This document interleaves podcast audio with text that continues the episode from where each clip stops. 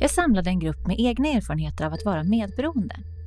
Vi ses i en lokal på Södermalm i Stockholm, tre veckor i rad. Som studiematerial använder vi boken Bli fri från ditt medberoende, skriven av författaren Melody Beatty. Varje vecka har ett eget tema och denna vecka talar vi om dramatikberoende. Alla deltagare har arbetat med sina problem ett tag. En del i självhjälpsgrupper eller tolvstegsprogram, vilket de syftar till när de talar om program. Andra genom terapi. Ingen av deltagarna använder sitt riktiga namn och alla delningar är personliga. Du lyssnar nu på del 1 av 3 i säsong 4. Det här är Medberoendepoddens studiecirkel, första träffen om dramatikberoende. Och det här avsnittet spelades in innan kriget i Ukraina hade påbörjats.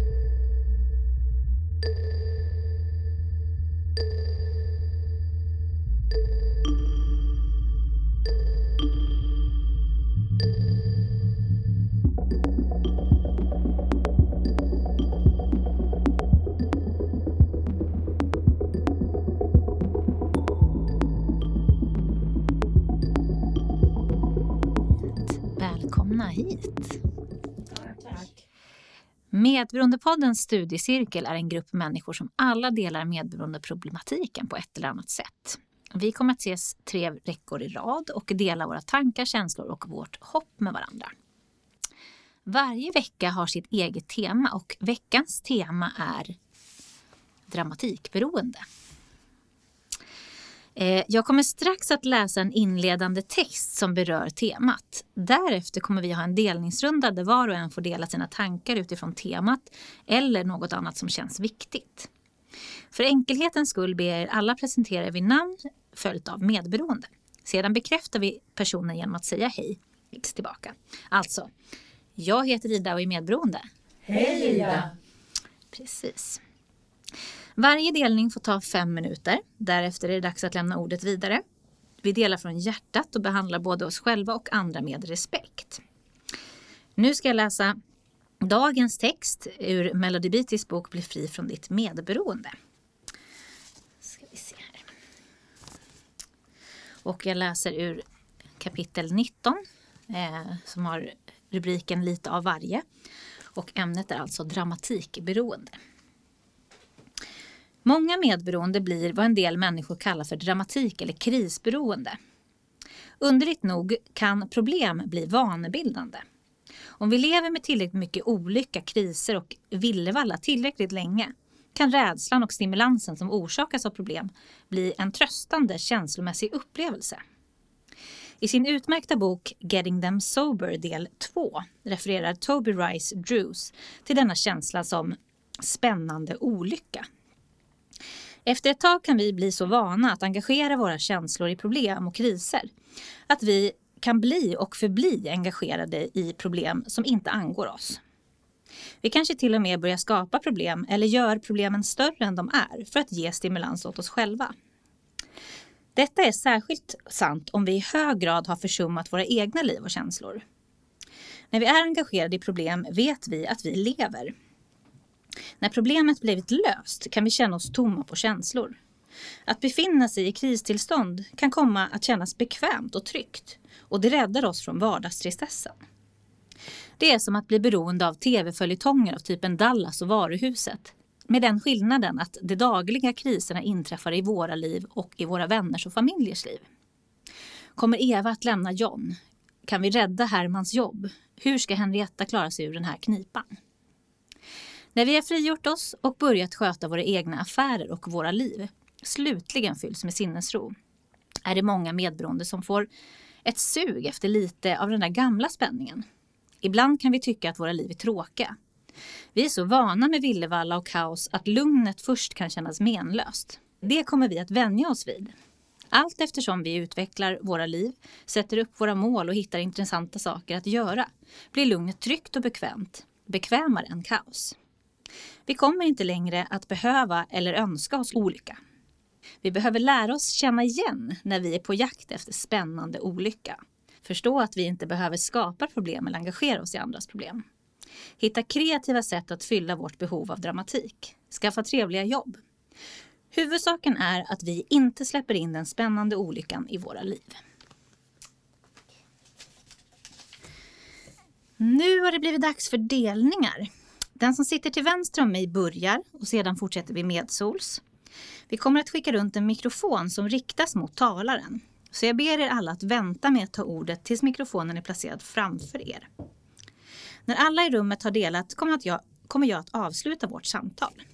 Varsågoda att börja. Tack. Hej, jag heter Soraya och jag är medberoende. Hej Soraya. Och jag är så glad att vara här, äntligen se er igen. Det var så länge sedan jag var på ett fysiskt möte. Det var innan pandemin. Det är nästan två år sedan. Jag var ett, på ett möte också emellan och var jätterädd. Eh, smittorädd. på det mötet. Men nu känner jag mig inte så längre. Eh, ja, jag känner mig en som har ökenvandrat en tid. Eh, ja, det har varit turbulenta tider, apropå spännande dramatik. Eh, ja, jag tyckte det var totalt omvälvande med allt som har hänt. För att mitt yrke gick inte att utöva överhuvudtaget. Så jag hade plötsligt, stod plötsligt utan arbete. Och eh, min före detta nära anhörig som är sjuk i missbruk fick också en svår cancersjukdom. Eh, och jag klev in i den därför att han hade ingen annan. Det skulle jag inte kunna leva med och inte göra. Så hela den här vintern och våren har varit typ att jag har varit sjuksköterska. Eh, det som har varit bra med det är att se att jag mår bra med mig själv. Att jag känner väldigt stor lust för sinnesro. Att vara i fred. Det räcker så bra. Eh, att vakna i lugn och ro på morgnarna. Jag upplever starkt att mitt behov av skapande av kris eh, har försvunnit. Jag är trött på det. Jag är jätteglad över massa saker. Eh, jag har fått olika konstiga öppningar. Och det tackar jag min högre makt för så mycket. Att jag har fått eh, arbeta med konst i alla fall. Um, för det har jag ett stort behov av. Uh, det är min terapi kan man säga. Förutom medberoendegrupperna. Och um, jag tänkte när jag åkte hit att nu kommer jag nog att möta någon på vägen som jag behöver möta. Och då mötte jag en, en väninna. Och så frågade hon, vad ska du? Ja, jag ska gå på den här medberoendepodden. Jaha, jag håller på med ett program och har kommit till steg fyra. Oh, wow, gratulerar, det är jobbigt. Ja, men det blir bra. Så det var väldigt, väldigt fint. Och hon frågade hur det var med mig och hur det har gått i hela pandemitiden. Och mitt svar till henne var jag känner mig ganska skyddslös och vill hålla mig där. Jag vill inte ta på mig någon rustning mer. Jag orkar inte det. Jag är trött på det. Eh, så på det sättet tycker jag att den här pandemin och de här väldigt konkreta eh, kriserna som är tydligt att de inte har med mig att göra. Det är inte min kris. Jag kan inte göra någonting. Jag kan bara vara bredvid. Det var väldigt bra. Även om det var otroligt jobbigt. Så det har jag fått och det vill jag inte förlora. Jag vill inte ta på mig masker igen. Och jag är så tacksam att sitta här med er. Eh, som jag känner mig så otroligt trygg med. Och ni är ju nya, så jag hoppas ni känner er välkomna. För här kan man vara väldigt trygg. Eh, och bli mottagen. Tack för det här mötet. Och tack för mitt program. Och tack för alla er. Jag är så glad att se er. Åh, ni anar inte. Tack. Tack. Hej, jag heter Diana och jag är medberoende. Hej Diana. Ja, jättefint att ses igen och det blir lite överväldigande för att man inte har träffat så många. Eh, jag har valt att isolera mig ganska mycket och har också Eh, inte jobbat så mycket på grund av pandemin eh, så att det har blivit ganska lätt. Um, jag har jobbat också på, alltså via Zoom och sådär. Så att nu känns det ju väldigt, väldigt mysigt tycker jag. Eh, och det känns också väldigt tryggt. Um, det här ämnet för dagen, alltså dramatikberoende, det kändes som att det var eh, riktat till mig. Eh, jag är så att säga addicted to drama, eh, in recovery, ska man väl säga också då. Ehm, och jag måste säga att den här pandemin och just den här krisen eh, har hjälpt mig jättemycket med mitt eh, ja, dramaberoende. För det blev liksom ganska mycket drama här i världen samtidigt. Eh, och det här dramaberoendet sätter jag också i, i stort, alltså det har att göra med mitt kontrollberoende. Alltså om man har som överlevnadsstrategi att försöka kontrollera saker, Eh, då måste man ju ha något att kontrollera. Liksom. Eh, så att då blir man ju tvungen att hitta något drama för att inte behöva tänka på sig själv så mycket och behöva Ja, för att kunna rikta all den här energin eh, på någon annan eller på något annat som är upprörande eller som ska rättas till istället för att ta sig tid och lyssna inåt. Som är det som jag egentligen har behövt göra. Men den här eh, oförmågan att liksom stanna till och lyssna inåt och istället vilja ha drama, den kallar jag själv för omsorgsfobi eh, numera. Eh, självomsorgsfobi eh, har jag hittat på. Eh, och eh, det är ju ett speciellt ord. Eh, men den, när jag tänker på det ordet då kommer jag på mig själv när jag till exempel vill slänga iväg ett mejl till eh, rektorn till mina barns skola eller sådär. Att vänta lite nu, vad är det nu som det är ett problem i skolan eller det är ett problem någon annanstans. Men ofta så är det också så att jag vill titta bort. Jag vill rikta strålkastaren någon annanstans och gå in i dramat. Eh, och det är det som är skillnaden. Att ta ansvar som målsman till exempel eller att vara under pandemin ta ansvar för sin bit eh, när det är en samhällskris. Det är ju en sak men det är en annan sak att försöka kontrollera situationen.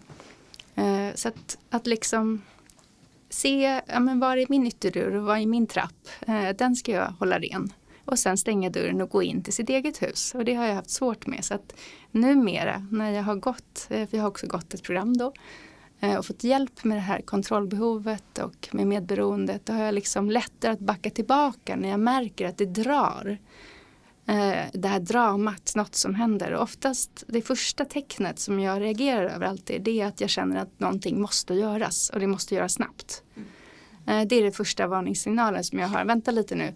Om jag känner att jag måste mejla den här läraren eller rektorn eller ja, när det drog igång där i början så var min morfar låg på demenshem eh, när det var början av pandemin och då då var det ganska akut för de ville ge honom eh, morfin så att han skulle få somna in och så fast han eh, ju hellre ville överleva. Eh, han hade covid eh, väldigt tidigt. Eh, så det var ganska eh, snabba bud men samtidigt så är det faktiskt eh, det, det, var bättre för mig att då lära mig, ja men okej nu har jag kört min vända med mail. Nu ska jag sova, nu ska jag ta hand om mitt jobb och se vad som kan göras. Så hela den här pandemin har lärt mig återigen eh, att eh, just, just, lyssna inåt när jag känner att jag måste agera utåt. Så att det är ungefär som att jag märker vad jag vill göra och så måste jag göra tvärtom. Eh, och det har hjälpt mig jättemycket. Till exempel har jag lärt mig att gå ut i naturen nu eh, under pandemin. Istället för att kanske när jag blir rastlös innan och vill ha drama så kanske jag har sökt upp socialt sällskap eller haft jättekul på klubb. Eh, och sådär. Men nu så har jag börjat på samma sätt dra mig till mer lugna miljöer när jag känner mig rastlös. Så det är någon sorts Ja, det blir lite rörig delning här men eh, helt enkelt ett, ett jag har fått hjälp av att bli av med dramatikberoende tycker jag. Både av programmet men också av den här rejäla krisen som har varit. Ja, tack. Det var tack. det jag ville säga. Tack. tack. Hej, Karin medberoende. Hej Karin. Hej och tack så jättemycket för det här mötet. Flera av er har inte jag heller träffat på länge.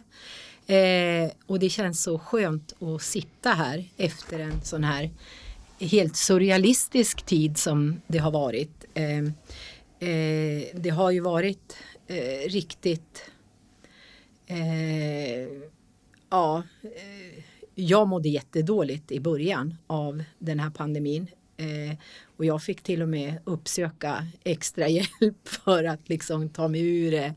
Eh, den, eh, alltså jag blev nästan mentalt besatt av pandemin också. Eh, men eh, jag måste också säga att den har, det, det är fruktansvärt allt som har och alla eh, tragiska händelser och så. Men för min del så har det också gett mig ett stort lugn och jag har funderat mycket över mitt liv och min situation och vem är jag och eh, haft mycket tid till att titta inåt eh, på mig själv. Eh, och eh, just när vi kommer till det här med drama och dramatik och drama beroende, eh, det har ju varit eh, ja, det har varit enormt stort i mitt liv och jag tror att det har pågått. Eh, eh, jag, jag, skulle ju vilja säga om mitt, eh, liksom min eh, självcentrerade Karin och offerkoftan Karin så skulle jag eh, vilja säga att eh, eh, det enbart beror på alkoholisten eller alkoholisterna i mitt liv. Eh, men det gör det inte utan eh, jag är nog född eh, till drama och eh, har sökt upp det också. Jag eh, när jag tittar tillbaka så, så höll jag nog på ganska mycket med små intriger och eh, liksom drogs till eh, personer som hade problem och jobbigt och jag skulle vara där och fixa och peta och eh, ja eh, och det har nog varit en följetong i mitt liv. Sen när jag krokade i eh, med en alkoholist så blossade det upp med full kraft, alltså verkligen full kraft. Och då, då var det verkligen drama och eh, jag kunde liksom inte stoppa eh, jag försökte rädda många situationer. Eh, det är lite roligt, jag är också med i ett eh, tolvstegsprogram, vilket vi är i princip hela familjen nu. Och jag satt och pratade med min ena dotter, för det är lite det här att eh, man tar ju efter, jag har ju tagit efter mina föräldrar och, och deras beteende och jag kan ju se tydligt att eh, mina barn har tagit efter mycket av mitt beteende. Och jag kommer ihåg att vi satt i soffan här bara för några veckor sedan och pratade om allt möjligt och eh, så säger hon, ja men kommer du ihåg mamma när när det var riktigt, riktigt illa hemma.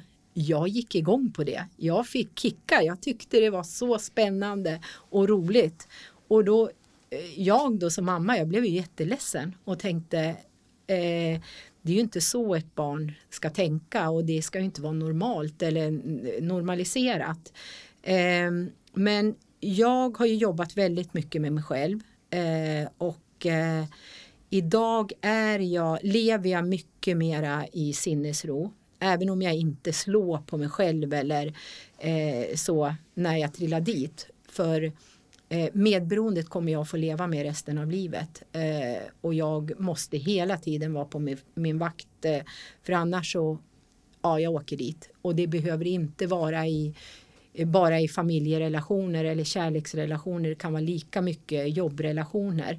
Eh, jag kommer ihåg för några år sedan så eh, fick jag en teckning utav, eller en teckning, det var en bildmontage av en kollega eh, som hade klistrat på den på min dator när jag kom på, på, på morgonen. Och då var det en bil och så satt jag i baksätet med ett glas och så tänkte jag, jaha vad menar han med det här? Så sa han, nej men Karin, du skulle behöva sitta i baksit, baksätet lite oftare. Och jag har tränat på att sitta i baksätet. Eh, det har jag gjort. Och eh, jag tycker framför allt, även om det har varit väldigt mycket sorg, jag har själv vänner som har gått bort i covid eh, nära. Jag har haft eh, vänner som har gått bort också i andra sjukdomar under det här året. Man har inte kunnat ta avsked. Så har det ändå varit eh, eh, ett och ett halvt år av eh, sinnesro och lugn och harmoni. Så jag känner, ja, jag känner mig, känner mig som att jag är på en ganska bra plats just nu. Tack! Tack! Hej Jenny medberoende. Hej Jenny. Hej. Eh, ja. Tack för, tack för att jag får vara här och tack för att ni är här. Jättefint. Eh, ja, vad, vad skönt att alla har haft sinnesro under pandemin. Jag har haft så mycket drama så jag har knappt hunnit tänka på pandemin. Eh,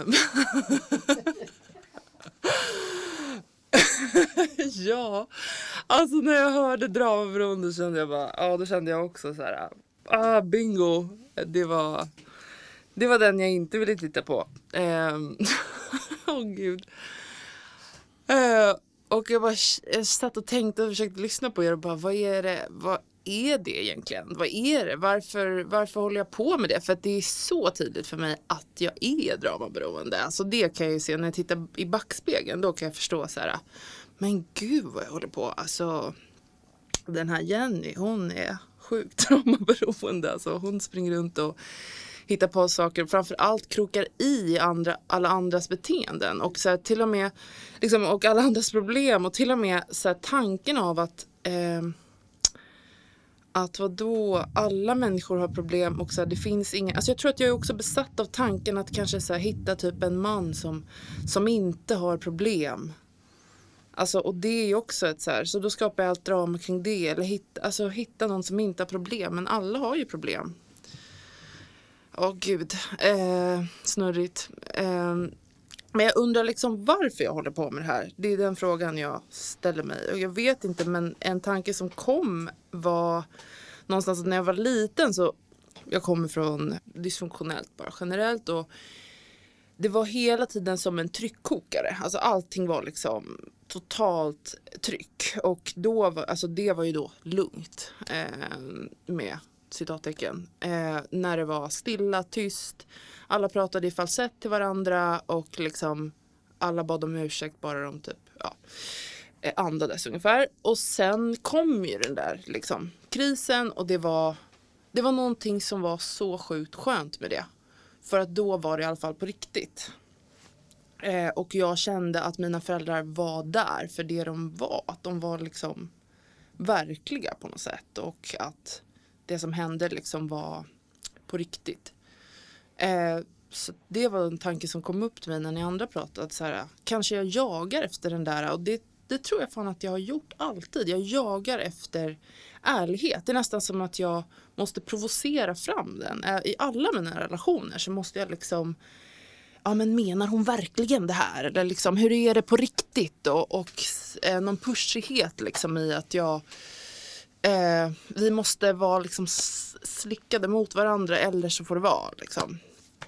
Eh, och ja, jag vet inte, men jag kopplar ihop det med, med att jag då har blivit liksom beroende av dramatik. Eller dram, drama är ju det som är resultatet av att man håller på så här, tänker jag. Eh,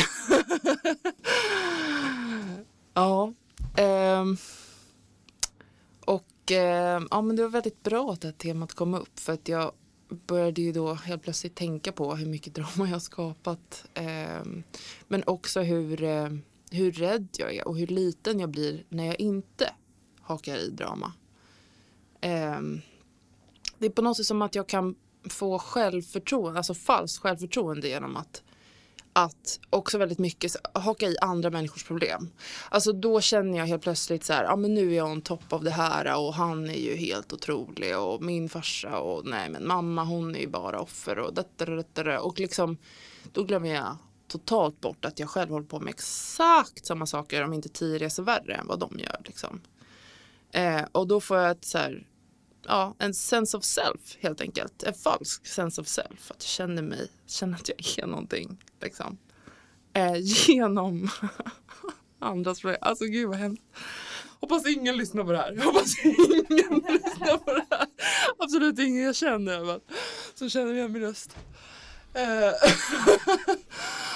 och eh, Ja, och när jag inte gör det, alltså nu har jag varit på semester en månad och kommit hem och, och så här, inte hakat i problem och typ bett om ursäkt till min chef som jag tycker ah, ja, eh, som jag absolut inte vill be om ursäkt till. och, eh, Och liksom har gått in i drama i det också, samma sak där. Eh, tack för tid. Eh, och bara så här börjar helt enkelt. Lite, kanske komma mot det som ni andra pratar om. Att liksom gå till mitt lugna space istället. Men då är jag väldigt rädd och då jag känner jag mig jätteliten och eh, då är det någon liten flicka där som ropar på mamma tror jag. Väldigt mycket. Eh, så jag får mamma henne lite. Ja, tack. Tack.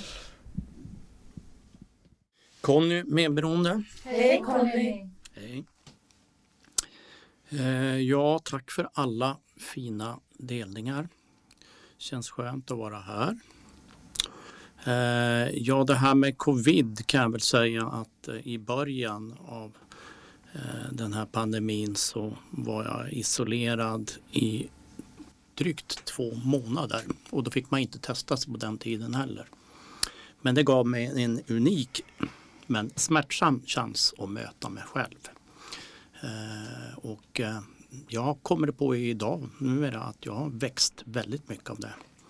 Eh, så jag får vara tacksam för det idag. Då var jag inte tacksam kan jag säga. Men, men idag är jag tacksam för det.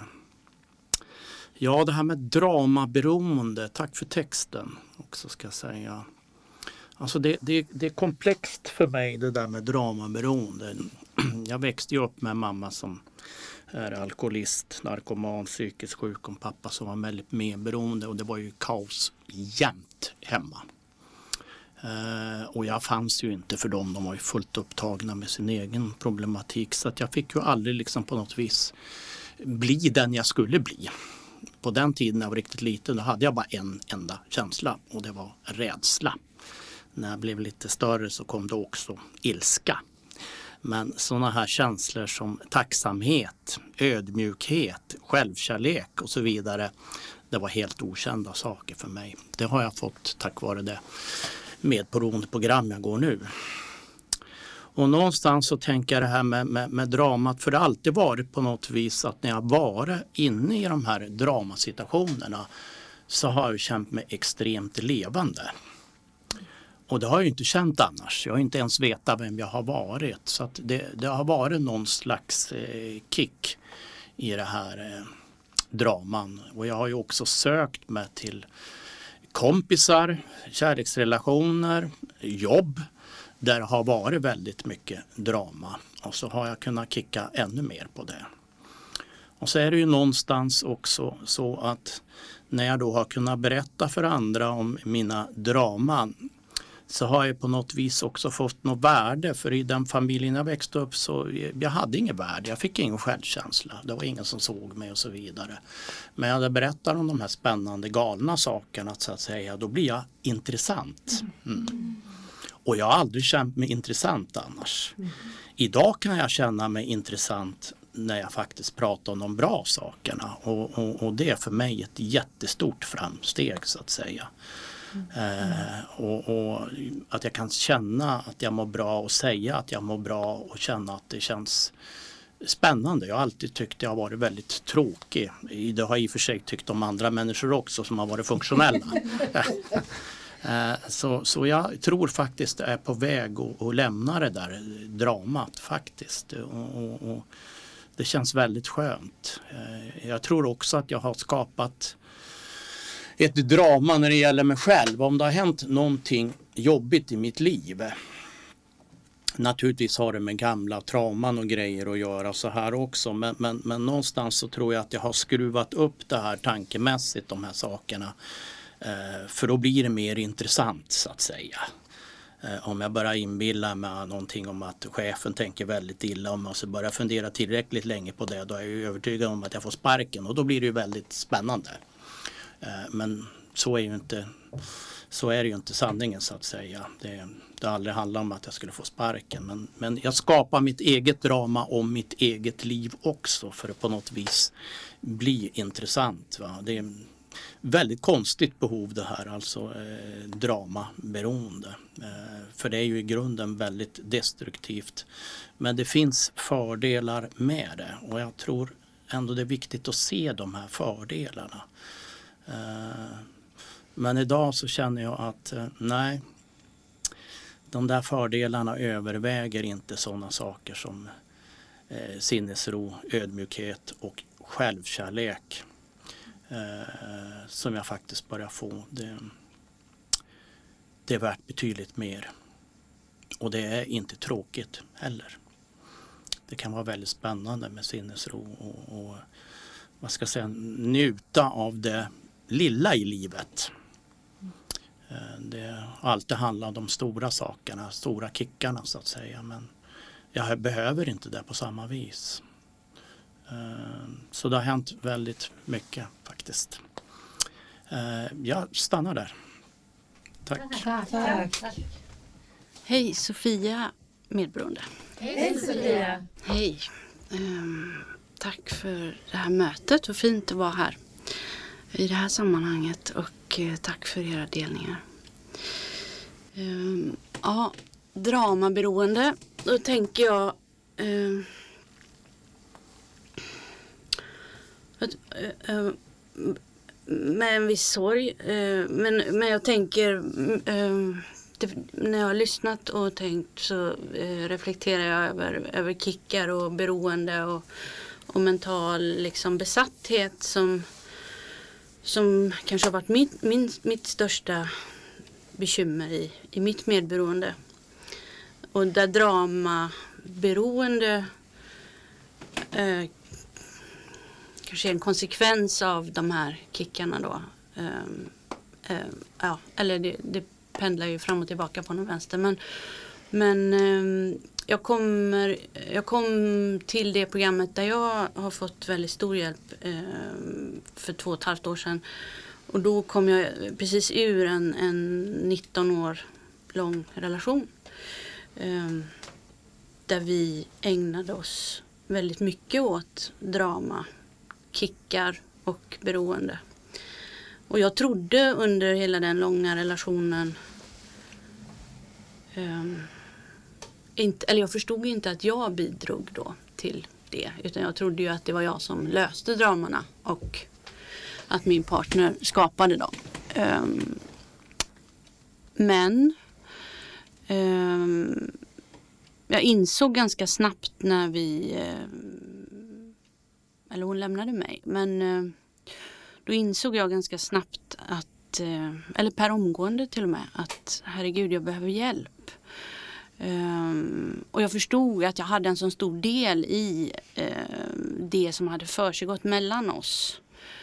Um, sen när jag fick hjälp eh, genom programmet och uh, med ett väldigt, väldigt, jag arbetade väldigt, väldigt hårt eh, med mitt medberoende. Och då, då uppdagades det liksom för mig själv hur stor del jag har haft i det här. Inte bara då i relation till min före detta utan också i min uppväxt. Och, och, och någon, jag var på ett, en retreat någon gång och fick en, en, ett upp, en uppgift och satt och skrev på natten. Och kom till insikt, då var jag på steg fyra. Um, och kom till insikt om att, att den där, eh, ett av alla draman i mitt liv, eh, nämligen att jag fick flytta hemifrån när jag var 15 år, som, som jag åter spelar om och om och om igen. Eh, det, det, är liksom som ett själv, självspelande piano på något sätt som jag håller på med. Och, och eh, det vänder jag mot min pappa. Eh, gör honom ansvarig för det eller har gjort framförallt. Och nu har jag med all hjälp som jag fått i, i programmet så, så, eh, så förstår jag att, att jag spelar upp en massa draman för att få nya draman. Så att jag, eh, så fort jag kan liksom rulla ut en, nu har jag ju kommit till insikt om det så jag gör inte det på samma sätt längre. Um, jag kan, jag kan hejda mig och jag är medveten om det. Men jag kan liksom nästan gillra fällor eller kunde göra. Och så gör någon fel och då bang så anfaller jag. Och där har vi ett perfekt drama. Och, Eh, men också att händer det någonting så vevar jag på liksom och gör dramat värre än vad det är. För att jag älskar det. Liksom. Eller älskade det. Eh, jag blev någon, jag fick en uppgift och eh, just i, i, i den relationen som jag hade så, så, så hjälpte vi varandra med detta på, på, ett, på ett inte så hälsosamt sätt tyvärr. Um, det blev väldigt olyckligt och det, det var nog mitt största beroende skulle jag säga. Och eh, när jag förstod, när jag, när jag skulle steg ett skulle lära mig, eller det här eh, alko, att man ska underkasta sig drogen och alkoholen och, och då hade jag så svårt att förstå, är det den andra personens drog eller är det min drog jag ska underkasta mig eller liksom som jag liksom ska, som är ohanterlig, som gör mitt liv ohanterligt.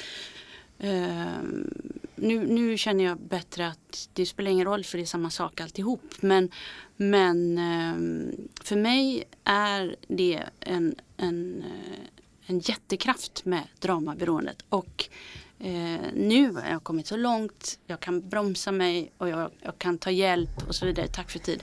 Så ehm, Så det kittlar mig fortfarande. Jag vill trycka på knapparna men, men jag gör det i alla fall inte lika lätt. Och jag vet också vad jag kan göra för att ta mig eh, ifrån det och bromsa. Tack. Tack. Uh, hej, jag heter Gunnel och är medberoende. Hej Gunnel. Hej, jag blev jättenervös här. Um, och så Eh, först när jag hörde temat så tänkte jag, men jag har väl ingenting att säga om det. Jag är väl inte dramaberoende på något vis. Vad menar hon egentligen? Det är ju jag som har blivit drabbad av drama hela mitt liv. Först den och den och den och sen den och sen den. De har bara drabbat mig. Och det är ju i och för sig också sant, för det är ju ingenting jag direkt valt. Speciellt när jag, när jag var liten och växte upp så var det ju inte någonting jag valde. Eh, att eh, till exempel eh, min syster skulle bli jättesjuk eller sånt. Men när jag sen ehm, blev vuxen så har jag ju eh, accelererat i drama faktiskt. Eh, på många sätt. Men, men jag tänkte, ja, det tog ett, lång, ett långt tag innan, ja men vad gör jag då? Vad gör jag då som skapar drama? Jo, tänkte jag först och främst på att jag alltid, eller Speciellt när jag inte kan gå i det tolvstegsprogram som jag går i. Då sätter min harm igång och den är jag kraftigt beroende av. I somras jobbade jag på ett jobb där jag inte kunde gå så mycket på möten. Och då... Um, det, för mig är det en sån väldigt fysisk sak, det här med att uh, skapa drama. Det sätter igång någonting i min kropp. Att jag liksom sätter igång sådär nu. Jävlar ska nu. Fast jag tänker inte så utan det, bli, det blir tyvärr fortfarande lite så. Men nu kan jag i alla fall hejda mig. Innan, eh, innan jag kom med i det här eh, programmet så körde jag på så att säga. Eh, och, det, och jag tror att jag när jag är så där irriterad hela tiden på någon eller någon människa som går för långsamt eller någon eh, inte vet jag, kan vara allting. Någon hund som, är in, som går som trasslar in sig. Inte vet jag vad det är för någonting. Människor överhuvudtaget som jag tycker är eh, långsamma och eh, vad det nu är de är. Jag blir så jävla irriterad. Och då tänker jag att det beror på att jag... Jag tror att det beror på att jag egentligen inte orkar med mig själv. Jag orkar inte med och det där är ett sätt för mig att liksom uh, orka med Eh, för att om jag, om jag, om jag liksom tänker efter egentligen hur jag mår så tror jag att jag är väldigt rastlös. Och under den där rastlösheten så finns det en enorm sorg. Och liksom lite så här, vad är det för mening med mig egentligen här? Och när det gäller drama så kan jag också få den här, mm, speciellt i somras när jag var väldigt irriterad på en person. Och eh, jag men liksom, jag tror inte hon märkte någonting, men jag hade ju ett jättedrama med henne inombords. Imploderade och hade ett jättedrama, men hon tror jag inte märkte någonting. Hon var förmodligen lika självcentrerad som jag var. Eh, men eh, det som händer då att jag också lite grann sätter mig över eh, henne till exempel och eh, tycker att jag är lite bättre därför att hon är så himla si och så. Och då skapar jag det dramat inom mig hela tiden. Och då är jag lite över, liksom väldigt högmodig. Å andra sidan då så kan det vara precis tvärtom. Att jag skapar som en annan sida av myntet. Att jag skapar ett drama, typ att jag eh, spelar eh, en hobby som jag har. Och så kanske jag tycker att jag inte gör det speciellt bra för att jag har egentligen en skittaskig självkänsla. Då skapar jag det här dramat. Ja, nu gjorde jag fel här. Ja, då kommer de säga till mig, då kommer de ringa mig imorgon och säga du Gunnel, vi har tänkt så här att eh, funkar inte så bra det här att du är med här. Så då måste du faktiskt sluta. Och så liksom har jag skapat en sån rädsla liksom för att det där ska hända. så att ja, det är värsta dramat och det sker också bara inom mig. Uh, och då är det liksom, dels är jag jättehögmodig och skapar ett drama med, med, med som som bara är som eh, harm och irritation. Eller å andra sidan har jag liksom ingen självkänsla alls och skapar ett drama att det ska gå åt helvete allting för mig och för hela min familj och för hela jordklotet. Så, och det håller jag på med ganska ofta. Men det, jag tror att det beror på att jag vet inte riktigt... Alltså, jag, jag tror att jag är också väldigt trött. Och att jag försöker kicka igång mig själv med det här för att klara av en situation eh, som jag kanske egentligen borde backa ur. Till exempel. Eh, jag är jätteglad att vara här. Jag hade ju mycket mer att säga om att skapa drama än vad jag trodde från början. Tack för tidigare delningar och eh, jag stannar där. Tack. Tack. Hej, jag heter Tilde och är medberoende. Hej Tilde! Eh, tack snälla för jättefina delningar.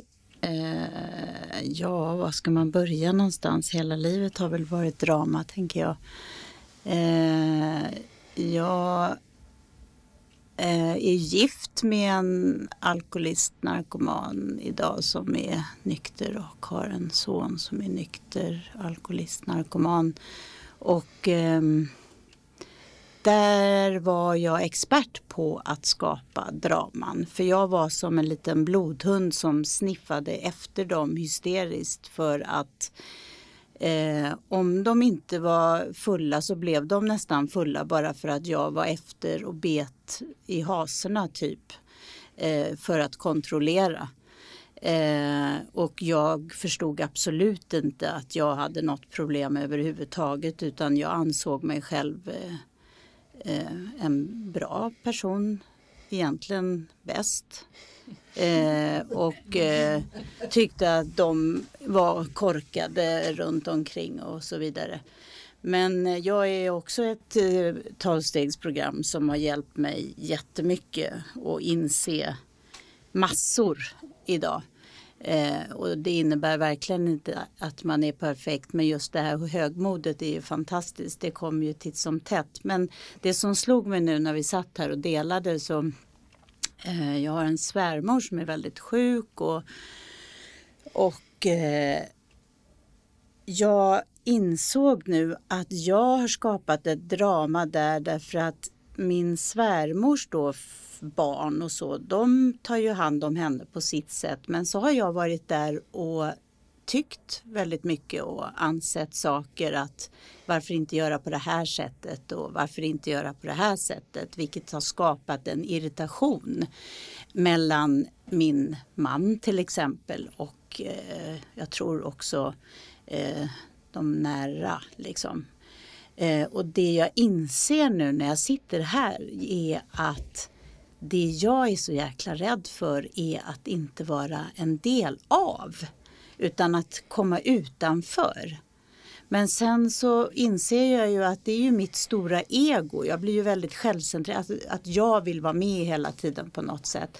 Men att det faktiskt inte handlar om mig nu. Utan det handlar om eh, en annan familj.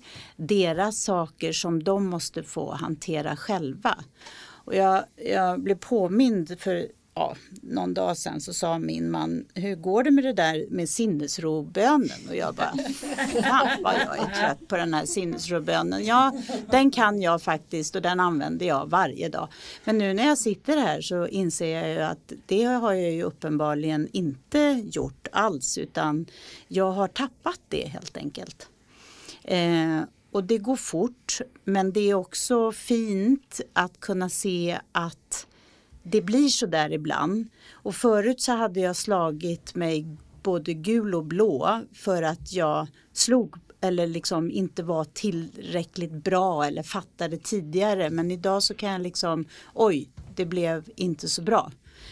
Eh, så att eh, jag tänker också tacka, jag, jobb, jag har jobbat hela pandemin för jag är, det är ett sånt jobb där vi behövs. Eh, och jag har också varit ganska tax, alltså misstolka mig inte nu, det har inte varit roligt med pandemin men den har gett mycket saker därför att jag tycker jag har åkt kommunalt för jag har inte kunnat något annat men jag har sett till att ta hand om mig själv när jag har åkt kommunalt. Eh, och att eh, när min arbetskamrat sa någon gång till mig så här att nu får du faktiskt sluta vara försöka vara så himla perfekt hela tiden. Tillåt dig att vara operfekt från och med idag. Eh, och jag tyckte det var jättepinsamt liksom. Men samtidigt otroligt skönt att hon gav mig den presenten. Att ja, fasen alltså, varför ska det vara så himla svårt? Jag vet ju att jag inte är perfekt men det är som att jag strävar hela tiden efter att försöka vara perfekt. Men det är omöjligt. Eh, och ja, och det, det, det är väl också ett drama. Och det handlar om att inte hamna utanför och extremt mycket rädslor. Så um, Ja, det känns så fint att vara här och det var otroligt härligt att krama om kände jag. Det var ju förskräckligt länge sedan. Eh, så att eh, ja, jag är tacksam att få sitta här med allihopa, verkligen. Tack. Tack. Tack. Ska vi se. Då är det dags att runda av mötet. Jag vill tacka er som varit eh, med här idag och som påminner oss om att vi inte är ensamma och att det finns hopp för oss alla. Jag tänker att vi avslutar med att eh, säga den klassiska och vackra sinnesrobönen tillsammans. Jag inleder med Gud och sedan säger vi resten ihop. Gud. Ge mig sinnesro att acceptera det jag inte kan förändra. Mod att förändra det jag kan och förstånd att inse skillnaden. Tack.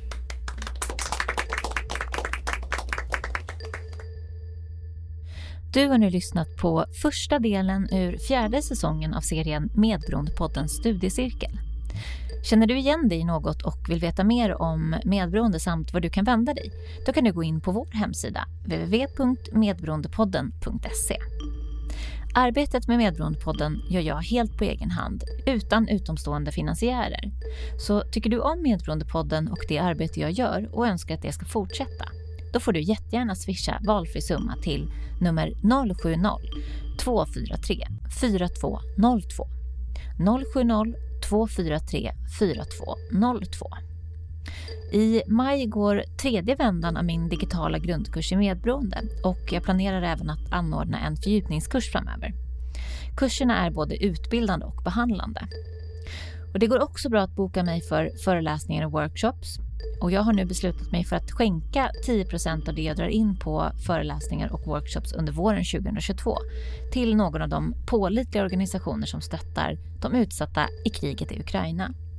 Så vill din verksamhet eller kommun slå två flugor i en smäll och sprida kunskap om medberoende och stötta de utsatta i Ukraina så passa på att boka nu.